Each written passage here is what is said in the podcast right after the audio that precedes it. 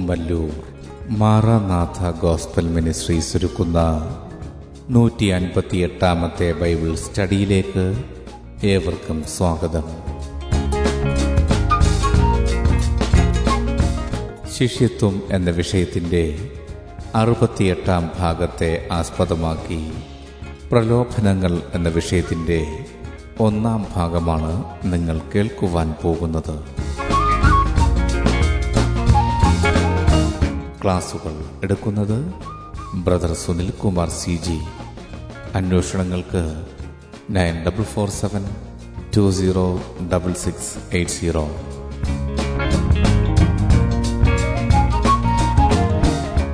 ഈ ക്ലാസുകളുടെ വീഡിയോ യൂട്യൂബിലും ലഭ്യമാണ്. Amen T V network Trivandrum Kerala. Triple nine five nine seven five nine eight zero.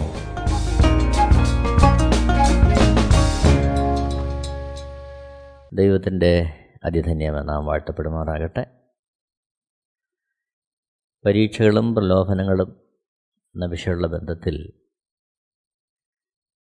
പ്രലോഭനങ്ങൾ എന്നുള്ളതാണ് നമ്മൾ ഈ ഭാഗത്ത് ചിന്തിക്കുന്നത്. അവിടെ മാനകുലത്തിന്റെ സൃഷ്ടി ആദ്യ മാതാവും പിതാവുമായിരുന്ന ഹൗവ ആദം ദമ്പതിമാർ അവിടെ നിന്നേ മനുഷ്യന് പറ്റിയ പ്രലോഭനങ്ങളുടെ അനന്തരഫലമാണ് നാം ഇന്ന് അനുഭവിക്കുന്ന വിഷയങ്ങളിൽ പലതും. അതുകൊണ്ട് തന്നെ സാധാരണ ജീവിതത്തിലായിരുന്നാലും ക്രിസ്ത്യ ജീവിതത്തിലായിരുന്നാലും പ്രലോഭനങ്ങളെ തിരിച്ചറിയേണ്ടതും അതിനെ വിട്ടൊഴിഞ്ഞിരിക്കേണ്ടതും ഏതൊരു മനുഷ്യന്റെ ആവശ്യകതയാണ്. ഇവിടെ പ്രലോഭനങ്ങൾ എന്നുള്ള വിഷയമാണ് നമ്മൾ ഇപ്പോൾ വിചിന്തനം ഞാൻ ആഗ്രഹിക്കുന്നത്. രണ്ട് കൊരിന്ത്യർ രണ്ടാമത്തെ അധ്യായം അതിന്റെ പതിനൊന്നാമത്തെ വാക്യം. സാത്താൻ നമ്മെ തോൽപ്പിക്കരുത്. അവന്റെ തന്ത്രങ്ങളെ നാം അറിയാത്തവരല്ലല്ലോ. തന്ത്രങ്ങൾ കൊണ്ട് നമ്മളെ തോൽപ്പിക്കുന്ന സാത്താനുണ്ട്. അത് നാം അറിയണം. വിശേഷാൽ കുരുന്തിലുള്ള ക്രിസ്തുഭക്തന്മാരോട്. അപ്പോസനായ പൗലോസ് ഈ ലേഖനം എഴുതുമ്പോൾ അത് പൊതുവെ ഏത് കാലഘട്ടത്തിലും ഉള്ള എല്ലാ ഭക്തന്മാർക്കും അത് ആവശ്യമാണ്. ഈ ഒരു കാര്യം നമ്മൾ വിചിന്തനം ചെയ്യേണ്ടത്. കാരണം നമ്മുടെ ദൈനംദിന ജീവിതത്തിൽ നമ്മെ തോൽപ്പിക്കുവാൻ സാത്താനൊരുക്കുന്ന തന്ത്രങ്ങൾ അതിനായി അവനൊരുക്കുന്ന മുഖാന്തരങ്ങൾ. ഇതെല്ലാം വളരെ സൂക്ഷ്മതയോടെ തിരിച്ചറിഞ്ഞ് വിട്ടൊഴിഞ്ഞെങ്കിൽ മാത്രമേ നമുക്ക് നമ്മുടെ ജീവിതം ദൈവകൃപയിലും ദൈവസ്നേഹത്തിലും ദൈവ ഇഷ്ടത്തിനകത്തും നിലനിർത്തിക്കൊണ്ട് മുന്നോട്ട് പോകാൻ സാധിക്കുകയുള്ളൂ. ഉൽപ്പത്തി പുസ്തകം മൂന്നാമത്തെ അധ്യയം അതിന്റെ ആറാമത്തെ വാക്യം. ആ വൃക്ഷഫലം തിന്മാൻ നല്ലതും കാൺമാൻ ഭംഗിയുള്ളതും ജ്ഞാനം പ്രാപിപ്പാൻ കാമ്യവും എന്ന് സ്ത്രീ കണ്ടു. ഫലം പറിച്ചു തിന്നു. ഭർത്താവിനും കൊടുത്തു. അവനും തിന്നു. അപ്പോൾ ഇവിടെ ഹൗവ നമ്മുടെ എല്ലാം ആദ്യ മാതാവായ ഹൗവ സാത്താനാൽ വളരെ തന്ത്രപരമായി വഞ്ചിക്കപ്പെടുന്നതാണ് നമ്മളിവിടെ കാണുന്നത്. ആ വൃക്ഷഫലം തിന്മാൻ നല്ലതും കാൺമാൻ ഭംഗിയുള്ളതും ജ്ഞാനം പ്രാപിപ്പാൻ കാമ്യവും എന്ന് സ്ത്രീ കണ്ടു. ഫലം പറിച്ചു തിന്നു ഭർത്താവിനും കൊടുത്തു അവനും തിന്നു. ഇവിടെ ഉൽപ്പത്തി പുസ്തകം മൂന്നാമത്തേതിന്റെ അഞ്ചാമത്തെ വാക്യത്തിൽ പാമ്പ് സ്ത്രീയോട് പറയുന്ന വളരെ പരമപ്രധാനമായ ഒരു വഞ്ചന. അത് നാലാമത്തെ വാക്യം മുതൽ തുടങ്ങുകയാണ്. പാമ്പ് സ്ത്രീയോട് നിങ്ങൾ മരിക്കയില്ല നിശ്ചയം. അത് തിന്നുന്ന നാളിൽ നിങ്ങളുടെ കണ്ണ് തുറക്കുകയും നിങ്ങൾ നന്മതിന്മകളെ അറിയുന്നവരായി ദൈവത്തെ പോലെ ആകുകയും ചെയ്യും എന്ന് ദൈവം അറിയുന്നു എന്ന് പറഞ്ഞു. ഇവിടെ ഉൽപ്പത്തി പുസ്തകം ഒന്നാമത്തെ അധ്യയത്തിന്റെ ഇരുപത്താറ് ഇരുപത്തേഴ് വാക്യങ്ങളിൽ നാം നമ്മുടെ സ്വരൂപത്തിൽ നമ്മുടെ സാദൃശ്യപ്രകാരം മനുഷ്യനെ ഉണ്ടാക്കുക അവർ സമുദ്രത്തിലുള്ള മത്സ്യത്തിന്മേലും ആകാശത്തുള്ള പർവജാതിന്മേലും മൃഗങ്ങളിന്മേലും സർവഭൂമിയിന്മേലും ഭൂമിയിൽ ഇഴയുന്ന എല്ലാ ഇഴജാതിന്മേലും വാഴട്ടെ എന്ന് കൽപ്പിച്ചു. ഇരുപത്തിയേഴാമത്തെ വാക്യം ഇങ്ങനെ ദൈവം തന്റെ സ്വരൂപത്തിൽ മനുഷ്യനെ സൃഷ്ടിച്ചു. ദൈവത്തിന്റെ സ്വരൂപത്തിൽ അവനെ സൃഷ്ടിച്ചു. ആണും പെണ്ണുമായി അവരെ സൃഷ്ടിച്ചു. അപ്പോൾ ദൈവം ദൈവത്തിന്റെ സ്വരൂപത്തിൽ സാദൃശ്യത്തിൽ മനുഷ്യനെ സൃഷ്ടിക്കുകയാണ്. ദൈവ തേജസ്സുള്ളവനായി. ദൈവത്തെ കേൾക്കുവാൻ ദൈവത്തോട് സംഭാഷിക്കുവാൻ ദൈവത്തിനു ഇടപെടുവാൻ കഴിയുന്ന തരത്തിൽ. ഉൽപ്പത്തി പുസ്തകം രണ്ടാമത്തെ അധ്യയത്തിലും മൂന്നാമത്തെ അധ്യയത്തിലുമൊക്കെ ദൈവം മനുഷ്യരോട് സംസാരിക്കുന്നതായിട്ടും മനുഷ്യൻ അതിന് ദൈവത്തോട് മറുപടി പറയുന്നതായിട്ടുമൊക്കെ നമ്മൾ കാണുന്നുണ്ട്. അപ്പോൾ ആ ഒരു ഘടനയിലായിരുന്നു ആ ഒരു അവസ്ഥയിലായിരുന്നു ദൈവം മനുഷ്യനെ സൃഷ്ടിച്ചിരുന്നത്. ദൈവത്തെ കേൾക്കുവാൻ ദൈവത്തെ അറിയുവാൻ ദൈവത്തോ ഇടപെടുവാനൊക്കെ കഴിയുന്ന തരത്തിൽ ഉൽപ്പത്തി പുസ്തകം രണ്ടിന്റെ ഏഴ് നമ്മൾ വായിക്കുന്നു. യഹോവയായ ദൈവം നിലത്തെ പൊടി കൊണ്ട് മനുഷ്യനെ നിർമ്മിച്ചിട്ട് അവന്റെ മൂക്കിൽ ജീവശ്വാസമൂതി മനുഷ്യൻ ജീവനുള്ള ദേഹിയായി തീർന്നു. അപ്പോൾ ഉൽപ്പത്തി പുസ്തകം രണ്ടിന്റെ ഏഴിൽ മനുഷ്യന്റെ സൃഷ്ടിയെ കാണുകയാണ് എട്ടാമത്തെ വാക്യം മുതൽ വായിക്കുമ്പോൾ അനന്തര യഹോവയായ ദൈവം കിഴക്ക് ഏതെങ്കിലും ഒരു തോട്ടം ഉണ്ടാക്കി. താൻ സൃഷ്ടിച്ച മനുഷ്യനെ അവിടെ ആക്കി.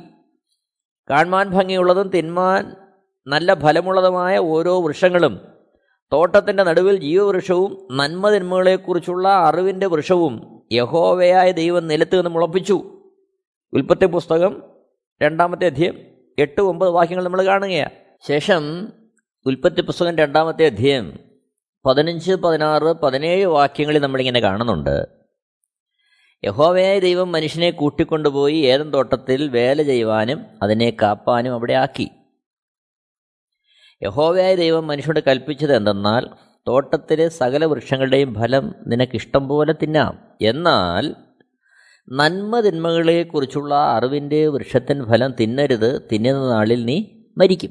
അപ്പോൾ ദൈവം വ്യക്തമായ നിർദ്ദേശം കൊടുക്കുകയാണ് നന്മ തിന്മകളെക്കുറിച്ചുള്ള അറിവിന്റെ വൃക്ഷത്തിൻ ഫലം തിന്നരുത് തിന്നുന്ന നാളിൽ നീ മരിക്കും. അവിടെ യാതൊരു സന്ദേഹത്തിനും ഇടയില്ലാതെ വളരെ വ്യക്തമായി വേറൊരു ഒരു വ്യാഖ്യാനത്തിന്റെയും ആവശ്യമില്ലാതെ വണ്ണം. ദൈവം വ്യക്തമായി മനുഷ്യനോട് പറയുന്നു. അതേസമയം ദൈവത്തിന്റെ അതേ സ്വരൂപത്തിലും സാദൃശ്യത്തിലുമാണ് മനുഷ്യനെ സൃഷ്ടിച്ചത്. ഇവിടെ നന്മതിന്മകളെക്കുറിച്ചുള്ള അറിവിന്റെ വൃക്ഷത്തിന്റെ ഫലം തിന്നരുത്. അപ്പോൾ നന്മതിന്മകളെക്കുറിച്ച് മനുഷ്യൻ അറിയരുതെന്നാണോ ദൈവം ഉദ്ദേശിച്ചത്? നമ്മളങ്ങനെ ചിന്തിക്കാനിടയുണ്ട്. എന്നാൽ ഇവിടെ നമ്മൾ കാണുന്ന മനോഹരമായ വസ്തുത ദൈവത്തിന്റെ നിരന്തരമായ സാന്നിധ്യം മനുഷ്യരോടൊപ്പമുണ്ട് അപ്പോൾ അവൻ എന്ത് ചെയ്യണം എങ്ങനെ ആയിരിക്കണം എന്ന് അവനെ ഉപദേശിക്കുവാൻ അവനെ ഗൈഡ് ചെയ്യുവാൻ വഴി നടത്തുവാൻ ദൈവത്തിന്റെ സജീവമായ സാന്നിധ്യം അവിടെ ഉണ്ട് അപ്പോൾ ദൈവം ആഗ്രഹിക്കുന്ന ഇതാണ് ദൈവ സാന്നിധ്യത്തിൽ ദൈവം പറയുന്നത് കേട്ട് ദൈവം പറയുന്നത് അനുസരിച്ച് ഒരു മകനെ പോലെ അത്തരത്തിൽ മനുഷ്യൻ വർദ്ധിക്കുക എന്നുള്ളതായിരുന്നു ദൈവത്തിന്റെ ഇഷ്ടം. നമുക്കറിയാം നമ്മുടെ വീടുകളിൽ കുഞ്ഞുങ്ങൾ മാതാപിതാക്കളുടെ ഉപദേശം അവരുടെ നിർദ്ദേശം അനുസരിച്ച് ജീവിക്കുന്നത് പോലെ നിരന്തരം ആ ഒരവസ്ഥയിൽ മനുഷ്യൻ ആയിരിക്കുക. അതാണ് ദൈവത്തിന്റെ പദ്ധതി. കാരണം ദൈവം മനുഷ്യനെ സൃഷ്ടിക്കുമ്പോൾ ദൈവത്തിന് അവനെക്കുറിച്ചുണ്ടായിരുന്ന വ്യക്തമായ പദ്ധതി ഉൽപ്പത്തി ഒന്നിന്റെ ഇരുപത്താറിൽ കാണുന്നുണ്ട്. അവർ സമുദ്രത്തിലുള്ള മത്സ്യത്തിന്മേലും ആകാശത്തുള്ള പറവജാതിയിന്മേലും മൃഗങ്ങളിന്മേലും സർവഭൂമിയിന്മേലും ഭൂമിയിൽ വാഴുന്ന എല്ലാ ഇഴജാതിയിന്മേലും വാഴട്ടെ എന്ന് കൽപ്പിച്ചു. അപ്പോൾ സകലത്തിന് ഈ ഭൂമിയെ വാഴുവാൻ എല്ലാ അർത്ഥത്തിലും ഈ ഭൂമിയെ വാഴുക എന്നുള്ളതായിരുന്നു ആദാമിൽ ദൈവം ആഗ്രഹിച്ചിരുന്ന പരമപ്രധാനമായ വസ്തുത. അപ്പോൾ ആ ഒരു അവസ്ഥയിലായിരിക്കണമെങ്കിൽ ദൈവത്തിന്റെ ശബ്ദം കേട്ട് ദൈവത്തിന്റെ നിർദ്ദേശമനുസരിച്ച് അതിനകത്ത് മനുഷ്യൻ താണിരിക്കുക എന്നുള്ളതാണ് അപ്പോൾ ആ ഒരു നിലയിലായിരുന്നെങ്കിൽ മാത്രമേ ഭൂമിയെ വാഴുവാൻ മനുഷ്യന് സാധ്യമാകൂ. എന്നാൽ ഇന്ന് കഴിയാത്തത് എന്താണ് മനുഷ്യൻ ആ അവസ്ഥയിൽ നിന്ന് അവൻ മാറിപ്പോയി. അതാണ് അതിന്റെ കാര്യം. അപ്പോൾ ഒരപ്പനോടെന്ന പോലെ ദൈവവുമായുള്ള ബന്ധം നിലനിർത്തുക എന്നായിരുന്നു ദൈവം മനുഷ്യനെക്കുറിച്ച് ആഗ്രഹിച്ചത്. ലൂക്കോസ് എഴുതിയ സുവിശേഷം മൂന്നാമത്തെ അധ്യായന്റെ മുപ്പത്തെട്ടാമത്തെ വാക്യത്തിൽ നമ്മൾ കാണുന്നുണ്ട് ആദാം ദൈവത്തിന്റെ മകൻ. അവിടെ പരിശുദ്ധാത്മാവ് രേഖപ്പെടുത്തിയിരിക്കുന്നത് ആദാം ദൈവത്തിന്റെ മകൻ എന്നാ അപ്പോൾ ഒരപ്പനിൽ നിന്ന് കേൾക്കുന്നത് പോലെ ദൈവത്തിൽ നിന്ന് കേട്ട് കാര്യങ്ങൾ ചെയ്യുക. അത് ദൈവത്തിന്റെ സമ്പൂർണ ഇഷ്ടത്തിനകത്ത് അനുസരണത്തിനകത്ത് മനുഷ്യൻ നിന്ന് അത് ചെയ്യുക. അതായിരുന്നു ദൈവ ഇഷ്ടം അപ്പോൾ ഉൽപ്പത്തി പുസ്തകം രണ്ടാമത്തെ അധ്യായം പതിനേഴാമത്തെ വാക്യത്തിൽ ദൈവം പറയുന്ന കാര്യം നന്മ തിന്മകളെക്കുറിച്ചുള്ള അറിവിന്റെ വൃക്ഷത്തിൻ ഫലം തിന്നരുത് തിന്നുന്നാളിനി മരിക്കും. എന്നാൽ ഇവിടെയാണ് സാത്താന്റെ തന്ത്രം നമ്മൾ കാണുന്നത്. ഉൽപ്പത്തി പുസ്തകം മൂന്നാമത്തെ അധ്യായന്റെ ഒന്നാമത്തെ വാക്യത്തിൽ കാണുന്നു യഹോവയായ ദൈവം ഉണ്ടാക്കിയ എല്ലാ കാട്ടുജന്തുക്കളെക്കാളും പാമ്പ് കൗശലമേറിയതായിരുന്നു. ഏതാണ് ഈ പാമ്പ്? ഇവിടെ ഹവ്വയെ സമീപിച്ച പാമ്പ് എന്തായിരുന്നു? വെളിപ്പാട് പുസ്തകം പന്ത്രണ്ടാമത്തെ അധ്യയം അതിന്റെ ഒമ്പതാമത്തെ വാക്യം. അവിടെ നമ്മളിങ്ങനെ വായിക്കുന്നു. ഭൂതലത്തെ മുഴുവൻ തെറ്റിച്ചു കളയുന്ന പിശാചും സാത്താനും എന്ന മഹാസർപ്പമായ പഴയ പാമ്പ്. നമ്മളിവിടെ കാണുകയാണ് ഭൂതലത്തെ മുഴുവൻ തെറ്റിച്ചു കളയുന്ന പിശാചും സാത്താനും എന്ന മഹാസർപ്പമായ പഴയ പാമ്പ്. വെളിപ്പാട് പുസ്തകം ഇരുപതാമത്തെ അധ്യയന്റെ രണ്ടാമത്തെ വാക്യത്തിൽ നമ്മൾ കാണുന്നുണ്ട്. വെളിപ്പാട് പുസ്തകം ഇരുപതാമത്തെ അധ്യയം രണ്ടാമത്തെ വാക്യം. അവൻ പിശാചും സാത്താനും എന്നുള്ള പഴയ പാമ്പായ മഹാസർപ്പത്തെ. അപ്പോൾ ഇവിടെ നമ്മൾ കാണുന്നത് അവിടെ പാമ്പായി ഹവയെ സമീപിക്കുന്നത് സാത്താനാണ്. അത് വ്യക്തമായിട്ട് ദൈവജനം നമുക്ക് അറിയിപ്പ് തരികയാണ്. അപ്പോൾ ആ സ്ത്രീയെ സമീപിക്കുന്ന പാമ്പ് പറയുന്ന കാര്യം തോട്ടത്തിലെ യാതൊരു വൃക്ഷത്തിന്റെ ഫലവും നിങ്ങൾ തിന്നരുതെന്ന് ദൈവം വാസ്തവമായി കൽപ്പിച്ചിട്ടുണ്ടെന്ന് ചോദിച്ചു. ആ ചോദ്യവും അതിന്റെ പദപ്രയോഗമൊക്കെ വളരെ പ്രലോഭിപ്പിക്കുന്ന തരത്തിലാണ് സമീപിച്ചിട്ട് ചോദിക്കുന്ന കാര്യം ഈ തോട്ടത്തിലെ യാതൊരു വൃക്ഷത്തിന്റെ ഫലവും നിങ്ങൾ തിന്നരുതെന്ന് ദൈവം വാസ്തവമായി കൽപ്പിച്ചിട്ടുണ്ടോ? അങ്ങനെ വല്ലതും പറഞ്ഞിട്ടുണ്ടോ?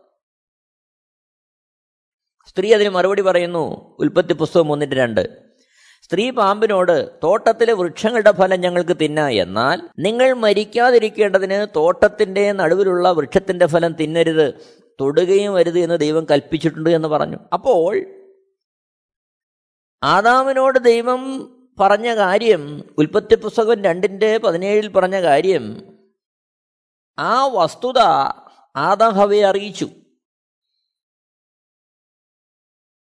അതുകൊണ്ട് തന്നെ ഹവ പറയുകയാ ഇത് തിന്നരുത് ദൈവം പറഞ്ഞിട്ടുണ്ട്. എന്നാൽ നാലാമത്തെ വാക്യത്തിലാണ് ആ സാത്താന്റെ തന്ത്രം വെളിപ്പെടുന്നത്. പാമ്പ് സ്ത്രീയോട് നിങ്ങൾ മരിക്കയില്ല നിശ്ചയം. അപ്പോൾ തിന്നുന്ന നാളിൽ നീ മരിക്കുമെന്ന് പറയുന്ന ആ കാതലായ വസ്തുത ദൈവത്തിന്റെ കബളിപ്പിക്കലാണെന്നുള്ള തരത്തിൽ സ്ത്രീയോട് അവതരിപ്പിക്കുകയാണ് നിങ്ങൾ മരിക്കയില്ല നിശ്ചയം. അപ്പോൾ ആ ഒരു രീതിയിൽ കാര്യങ്ങളെ അവതരിപ്പിക്കുന്നു. ഒന്നാമത് അടിസ്ഥാനപരമായി ദൈവം പറഞ്ഞ കാര്യം തിന്നുന്ന നാളിൽ നീ മരിക്കൂ എന്നുള്ള കാര്യം അങ്ങനെ അല്ല എന്ന് സ്ഥാപിക്കുകയാണ് പിശാജ് നോക്കണം. നിങ്ങൾ മരിക്കയില്ല നിശ്ചയം. അപ്പോൾ തിന്നുന്ന നാളിൽ മരിക്കും എന്നുള്ള ദൈവത്തിന്റെ കൽപ്പനയെ അത് തെറ്റാണ് എന്നുള്ള തരത്തിൽ അതിന് വേറൊരു വ്യാഖ്യാനം നൽകുകയാണ് പിശാജ് ഇവിടെ. അവൻ നൽകുന്ന വ്യാഖ്യാനം അതിന്റെ അഞ്ചാമത്തെ വാക്യത്തിൽ അത് തിന്നുന്ന നാളിൽ നിങ്ങളുടെ കണ്ണ് തുറക്കുകയും നിങ്ങൾ നന്മതന്മകളെ അറിയുന്നവരായി ദൈവത്തെ പോലെ ആകുകയും ചെയ്യുമെന്ന് ദൈവം അറിയുന്നു എന്ന് പറഞ്ഞു. അപ്പോൾ ഇത് തിന്നരുത് തിന്നുന്ന നാളിൽ മരിക്കുമെന്ന് പറയാൻ കാര്യം അത് മരിക്കും എന്നുള്ളത് കൊണ്ടൊന്നും അല്ല. മറിച്ച് നിങ്ങളും ദൈവത്തെ പോലാകും. അതുകൊണ്ടാണ്. അപ്പോൾ നിങ്ങൾ നന്മതിന്മകളെ അറിയുന്നവരായി ദൈവത്തെ പോലെ ആകുകയും ചെയ്യും. അപ്പോൾ ഇതിന്റെ ഒരു ഭാഗം പറഞ്ഞു കൊടുക്കുകയാ. അത് തെറ്റായതിനെ വ്യാഖ്യാനിക്കുകയാണ് അപ്പോൾ ദൈവം ആഗ്രഹിച്ചത് ദൈവത്തിന്റെ വഴിയിൽ ദൈവത്തിന്റെ ഇഷ്ടത്തിനകത്ത് മക്കളായി ദൈവ സാന്നിധ്യത്തിൽ വസിച്ച് ദൈവം ആഗ്രഹിക്കുന്ന കാര്യങ്ങൾ ചെയ്യാൻ പറയുമ്പോൾ ഇവിടെ പിശാജ് ഉപയോ പ്രയോഗിക്കുന്ന തന്ത്രം നിങ്ങൾ അങ്ങനെയൊന്നും ഇരിക്കേണ്ട കാര്യമില്ല. ദൈവത്തിന്റെ പ്രത്യേകിച്ച് ഉപദേശമൊന്നും കേൾക്കാതെ ആ ഉപദേശങ്ങൾ നിങ്ങൾക്ക് തന്നെ ഗ്രഹിക്കുവാൻ കഴിയുന്ന തരത്തിൽ ഈ വൃക്ഷത്തിന്റെ ഫലം തിന്നാൽ നിങ്ങൾ മാറും. അത് അറിയാവുന്ന കൊണ്ടാണ് ദൈവം അത് തിന്നരുതെന്ന് പറഞ്ഞു എന്നുള്ള തരത്തിൽ കാര്യങ്ങളെ ധരിപ്പിക്കുകയാണ്. നമ്മൾ ഇതാണ് പിശാവിന്റെ തന്ത്രം. അപ്പോൾ ദൈവം പറയുന്ന കാര്യങ്ങൾ പൂർണമായി അതിന്റെ അന്തസത്തയിൽ എടുക്കാതെ അതിന്റെ ചില ഭാഗങ്ങളെ മാത്രം ഉയർത്തിക്കാട്ടി അത് നന്മയെന്ന് വരുത്തി ദൈവത്തിന്റെ സമ്പൂർണ പദ്ധതിയിൽ നിന്ന് ഇഷ്ടത്തിൽ നിന്നും മനുഷ്യനെ അകറ്റിക്കളയുക. ഇതാണ് അന്നും ഇന്നും എന്നും പിശാജ് ഉപയോഗിക്കുന്ന തന്ത്രം. അത് ഏതൊരു വ്യക്തിയോടും അവൻ ഉപയോഗിക്കുന്ന തന്ത്രമാണ്. നമുക്കറിയാം നാം ഈ കാലഘട്ടത്തിൽ കേൾക്കുന്ന സുവിശേഷം നമ്മൾ ശ്രദ്ധിക്കണം. നിങ്ങളുടെ രോഗം മാറും. നല്ല കാര്യം അത് ആവശ്യമാണ് യേശു രോഗം മാറ്റിയിട്ടുണ്ടല്ലോ. നിങ്ങളുടെ ഭൂതം മാറും. നല്ല കാര്യം യേശു അത് ചെയ്തിട്ടുണ്ടല്ലോ. നിങ്ങൾക്ക് സമാധാനം കിട്ടും. നല്ല കാര്യം യേശു ചെയ്തിട്ടുണ്ടല്ലോ. അപ്പോൾ ഈ കാലഘട്ടത്തിലാണെങ്കിലും നമ്മൾ ശ്രദ്ധിക്കേണ്ടുന്ന വിഷയം ചില കാര്യങ്ങളെ ഉയർത്തിക്കാണിക്കുക. എന്നാൽ യേശുക്രിസ്തു ആത്യന്തികമായും പറഞ്ഞൊരു കാര്യമുണ്ട്. നിങ്ങൾ മാനസാന്തരപ്പെടുക. കാര്യം എന്താണ് ദൈവരാജ്യം സമീപിച്ചിരിക്കുന്നു? മർക്കൂസിന്റെ സുവിശേഷം ഒന്നിന്റെ പതിനഞ്ച് നമ്മൾ കാണുന്നു. ദൈവരാജ്യം സമീപിച്ചിരിക്കിയാൽ മാനസാന്തരപ്പെട്ട് സുവിശേഷത്തിൽ വിശ്വസിപ്പിൻ. അപ്പോൾ മാനസാന്തരപ്പെടുന്നതിന്റെ ആത്യന്തികമായ ലക്ഷ്യം യേശുക്രിസ്തു പറയുന്നത് ദൈവരാജ്യം സമീപിച്ചിരിക്കുന്നു. അതാണ് വിഷയം. പക്ഷെ ഇന്ന് നാം കേൾക്കുന്ന സുവിശേഷം ദൈവരാജ്യത്തിന്റെ സുവിശേഷമല്ല പലപ്പോഴും. മറിച്ച് യേശു സമാധാനം തന്നിട്ടുണ്ടല്ലോ. യേശു സൗഖ്യം തന്നിട്ടുണ്ടല്ലോ. യേശു ഭൂതങ്ങളെ പുറത്താക്കിയിട്ടുണ്ടല്ലോ. അപ്പോൾ കാതലായ ആ ലക്ഷ്യത്തെ മറച്ചുകൊണ്ട് അല്ലെങ്കിൽ മറിച്ചുകൊണ്ട് അതിന്റെ അംശമായ ചില കാര്യങ്ങളെ ഉയർത്തി കാണിക്കുക. അതിൽ പിശാചിന് വലിയ പ്രശ്നമൊന്നുമില്ല. ദൈവരാജ്യമാണ് വിഷയം. എന്നതുപോലെ ഇവിടെയും നമ്മൾ കാണുന്നത് ആ കാതലായ ആ വശത്തെ മറച്ചുകൊണ്ട് ഏതാണ് ആ കാതലായ വശം? ദൈവ തേജസ്. ദൈവത്തിന്റെ മകനെന്നുള്ള അവസ്ഥ.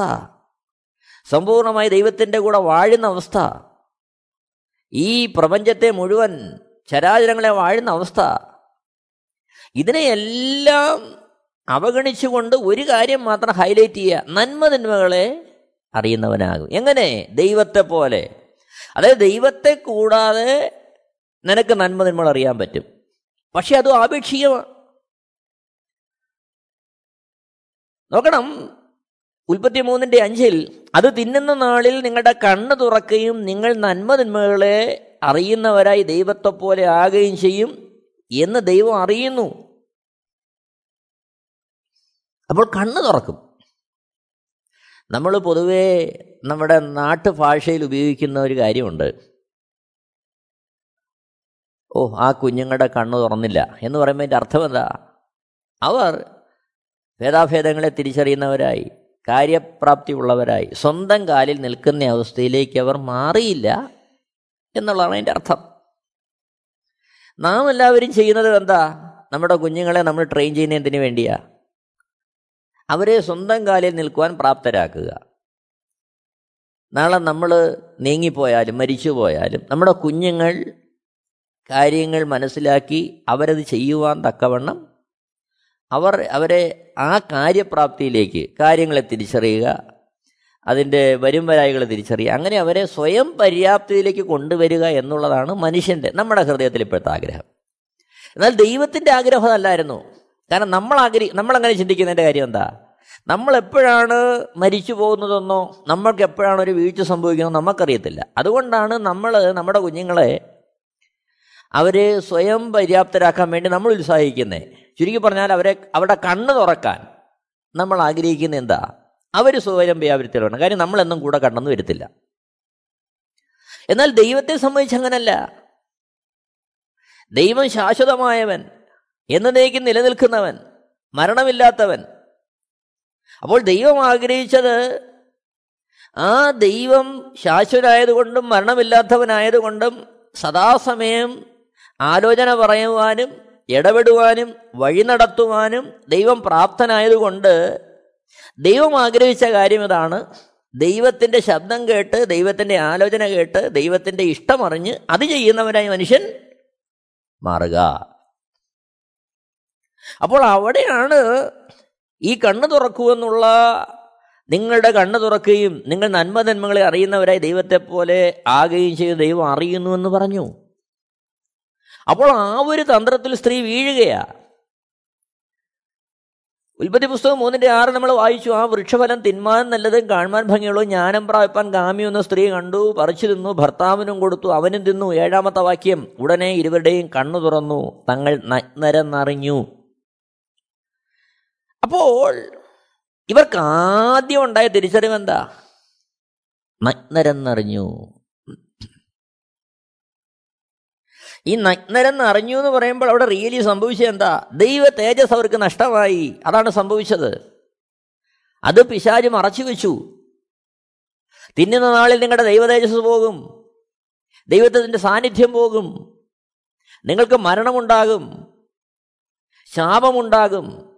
കഷ്ടതയുണ്ടാകും. പ്രയാസമുണ്ടാകും. ഈ കാര്യങ്ങളെല്ലാം മറച്ചു വെച്ചു.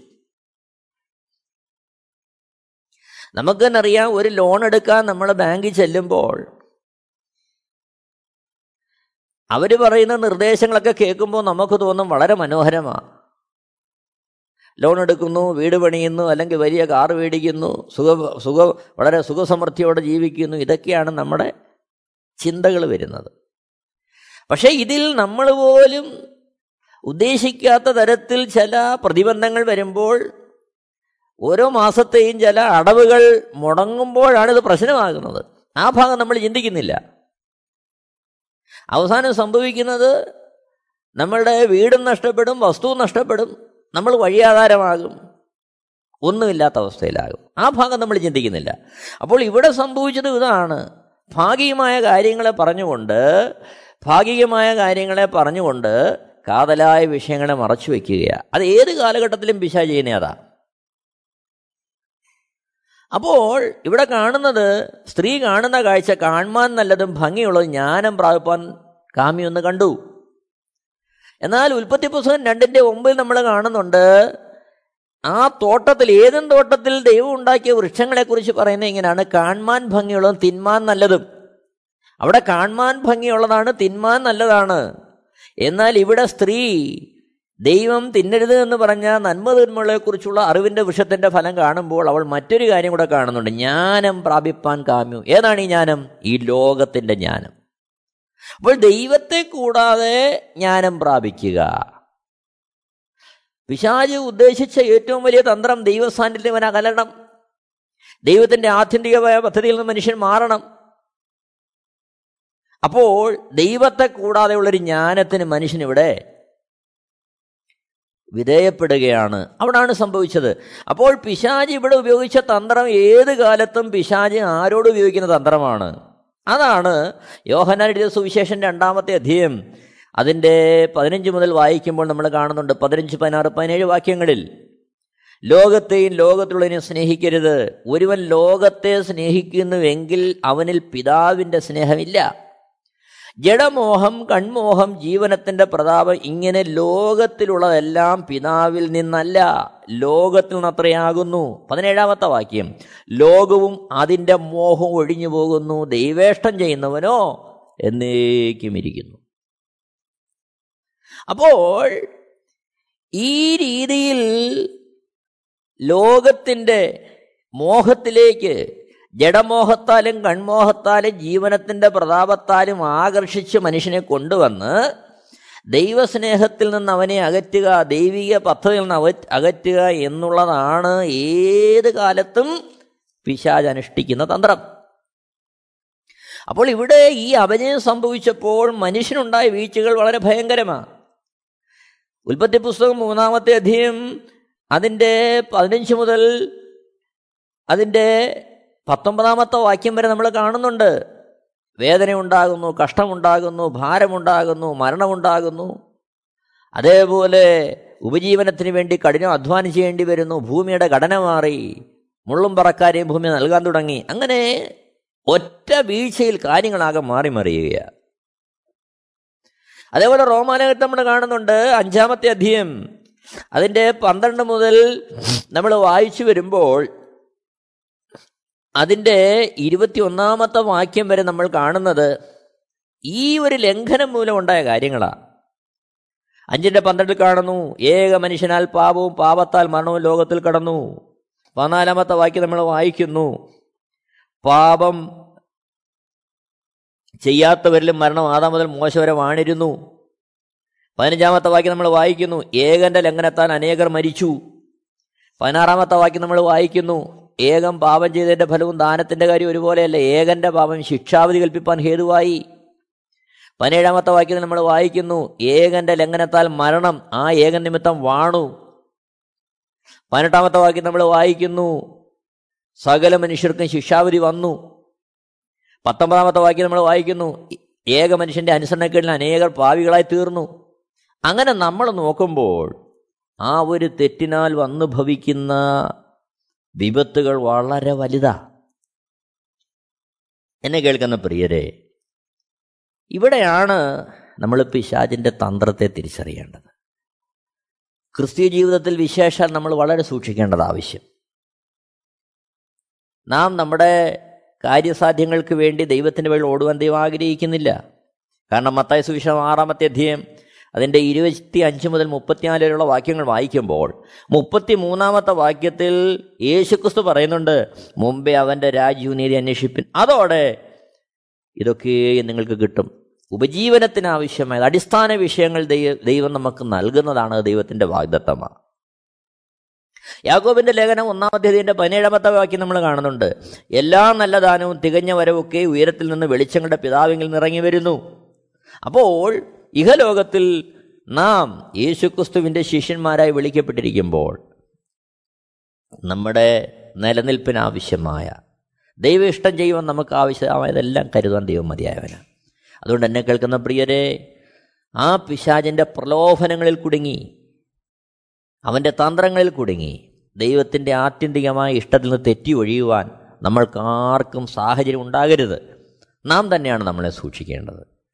നമുക്ക് നമ്മളെ തന്നെ ഒന്ന് ശോധന ചെയ്യാം നമ്മുടെ ജീവിതത്തിന്റെ അവസ്ഥകളെ നമുക്കൊന്ന് പരിശോധിക്കാം ദൈവേഷം ചെയ്യുവാൻ നമ്മളെ തന്നെ സമർപ്പിക്കാം. ദൈവത്തിന്റെ ഇഷ്ടമല്ലാത്തതൊന്നും നമ്മുടെ ജീവിതത്തിൽ വേണ്ട എന്നുള്ളൊരു തീരുമാനം നമ്മുടെ ജീവിതത്തിൽ ഉണ്ടാകട്ടെ. അവിടെയാണ് ദൈവത്തിന്റെ ഹിതം നമ്മളിൽ നിറവേറുന്നത്. അവിടാണ് ദൈവത്തിന്റെ ഇഷ്ടം സമ്പൂർണമായി നിറവേറ്റുവാൻ നമുക്ക് പ്രാപ്തി ഉണ്ടാകുന്നത് കൃപയാൽ. അതുകൊണ്ട് നമുക്ക് നമ്മളെ തന്നെ ഒന്ന് സമർപ്പിക്കാം. നമുക്കൊരു തീരുമാനമെടുക്കാം. ദൈവം ധാരാളമായിട്ട് അനുഗ്രഹിക്കുമാറാകട്ടെ. ദൈവനാമം മഹത്വപ്പെടുമാറാകട്ടെ. ആമേൻ. Amen T V network Christian internet channel സുവിശേഷീകരണത്തിന്റെ വ്യത്യസ്ത മുഖം തേടിയുള്ള യാത്ര YouTube and Facebook Amen T V network Trivandrum Kerala. ഞങ്ങളുടെ വിലാസം Maranatha gospel ministries Marankuzhi Kummalloor P O Kollam. ആറ് ഒൻപത് ഒന്ന് അഞ്ച് ഏഴ് മൂന്ന്. അന്വേഷണങ്ങൾക്ക് nine double four seven two zero double six eight zero.